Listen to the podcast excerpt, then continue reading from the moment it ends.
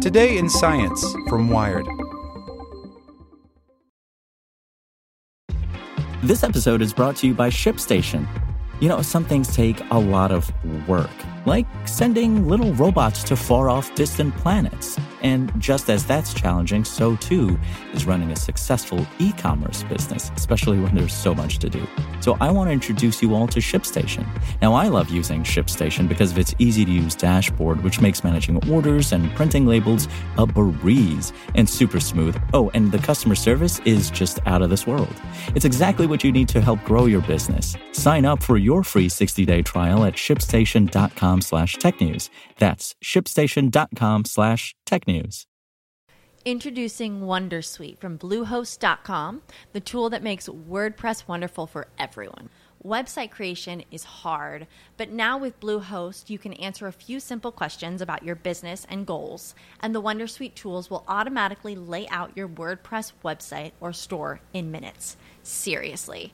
From there, you can customize your design, pick your brand colors, and add blocks. No custom theme or coding required.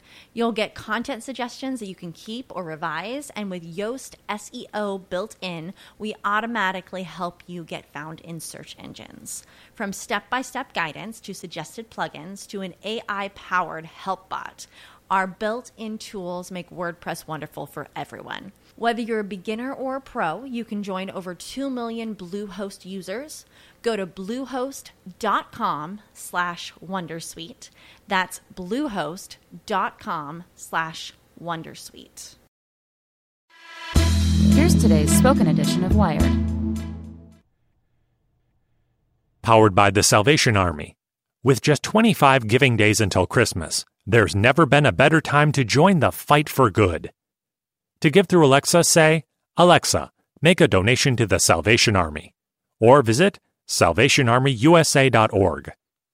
SpaceX's next launch will spark a space internet showdown, by Mark Harris.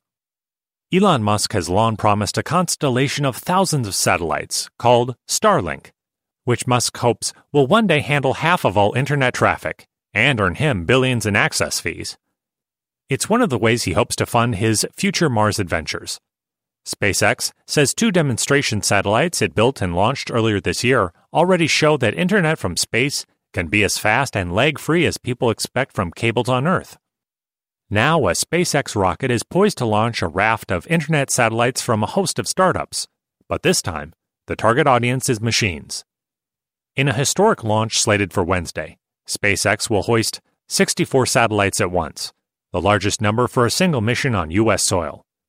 Eight of the satellites on board a Falcon nine from Vandenberg Air Force Base will be from companies hoping to build a truly global Internet of Things, I O T, by revolutionizing satellite communications.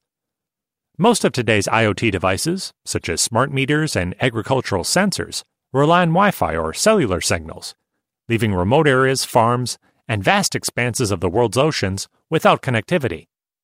For ninety percent of the planet's surface, you need satellites, says Fabian Jordan, founder and C E O of Astrocast, one of the startups sending a satellite up in the SpaceX rideshare.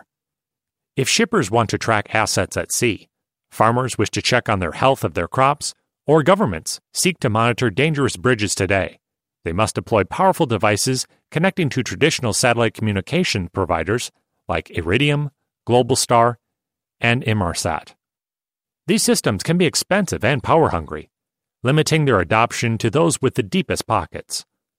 An oil company might monitor a few stretches of a pipeline for leaks, for example, but an environmental watchdog could not afford its own sensors. With low-cost, low-power I O T systems like those launching soon, that could all change. Astrocast's satellite is a tiny CubeSat, just thirty centimeters long. Its rivals on the S S O A, SmallSat Express, as the launch is being called, range from ten to sixty centimeters in length, all a fraction of the size, weight, and expense of a communication satellites already in orbit.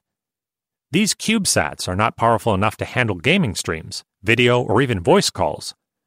They are designed instead for the tiny bursts of data that agriculture, infrastructure, and asset tracking I O T devices produce. Another startup launching an I O T satellite on SpaceX's rocket is Hiber. Beaming one packet of one hundred forty-four bytes, about the size of a text message, up to Hiber's satellite every day for a year will cost just a few dollars, according to Hiber C E O Martin Englin. That's more than enough data for ninety percent of IoT customers that we talk to, he says. It's also an order of magnitude cheaper than existing satellite links. Hiber has pilot customers in pipeline monitoring, fisheries, and shipping lined up to use its satellite when it goes live. Five of the six startups are launching just one satellite on S S O A, with only Swarm Technologies putting three on board. The Silicon Valley company is currently awaiting punishment from the Federal Communications Commission for launching four satellites on an Indian rocket in January without permission. Most of the startups are planning to eventually have constellations of between sixty and one hundred satellites. Together with a handful of ground stations, these should eventually get latencies down to about every fifteen or thirty minutes. Latency is the time for a signal to get a response over the internet, and is usually measured by gamers in milliseconds. Longer latencies don't matter for IoT because sensors generally only need to phone home once a day. Although SpaceX is providing the rocket, the S S O A mission is being organized by Spaceflight Industries, a Seattle-based company specializing in CubeSat deployment. Low Earth orbit is not unlike smartphones, says Kurt Blake, president of Spaceflight. When you really lower the cost of phones or rocket launches, people come up with a whole bunch of new applications. S S O A is also launching dozens of Earth observation satellites, educational projects, scientific, government, and military satellites, as well as two art projects and even a shooting star memorial containing cremated human remains. Launching so many satellites at once requires careful choreography to avoid them hitting the rocket or each other on the way out. Spaceflight has built two car-sized spacecraft, called the Upper Free Flyer and the Lower Free Flyer, which will fire the satellites into their final orbits one after another, using spring-loaded systems similar to pinball plungers. Once all the satellites are out of the way, the flyers will each deploy an innovative sail the size of two pool tables to catch faint wisps of atmosphere and drag them down to burn up. This will be the first time drag sail technology is used on an operational mission. Nearly as important as physical separation is ensuring that the IoT satellites do not interfere with one another's radio broadcasts. Swarm and Hiber intend to use the same frequency, one forty-eight to one forty-nine point nine megahertz, for Earth-to-space communications with their satellites. Hiber will only use the link while passing over its European ground stations, while Swarm gets to use the frequency over the U S. This could prove tricky should either company decide to deploy ground stations abroad in the future. The real challenge for the IoT startups will be to rapidly build out their fleets, and then to persuade companies to integrate their technology into thousands and ultimately millions of devices back on Earth. We don't know whether this is a winner-takes-all market, admits Englin. I think there is room for different technical solutions depending on different requirements. But that doesn't mean that all these systems will survive.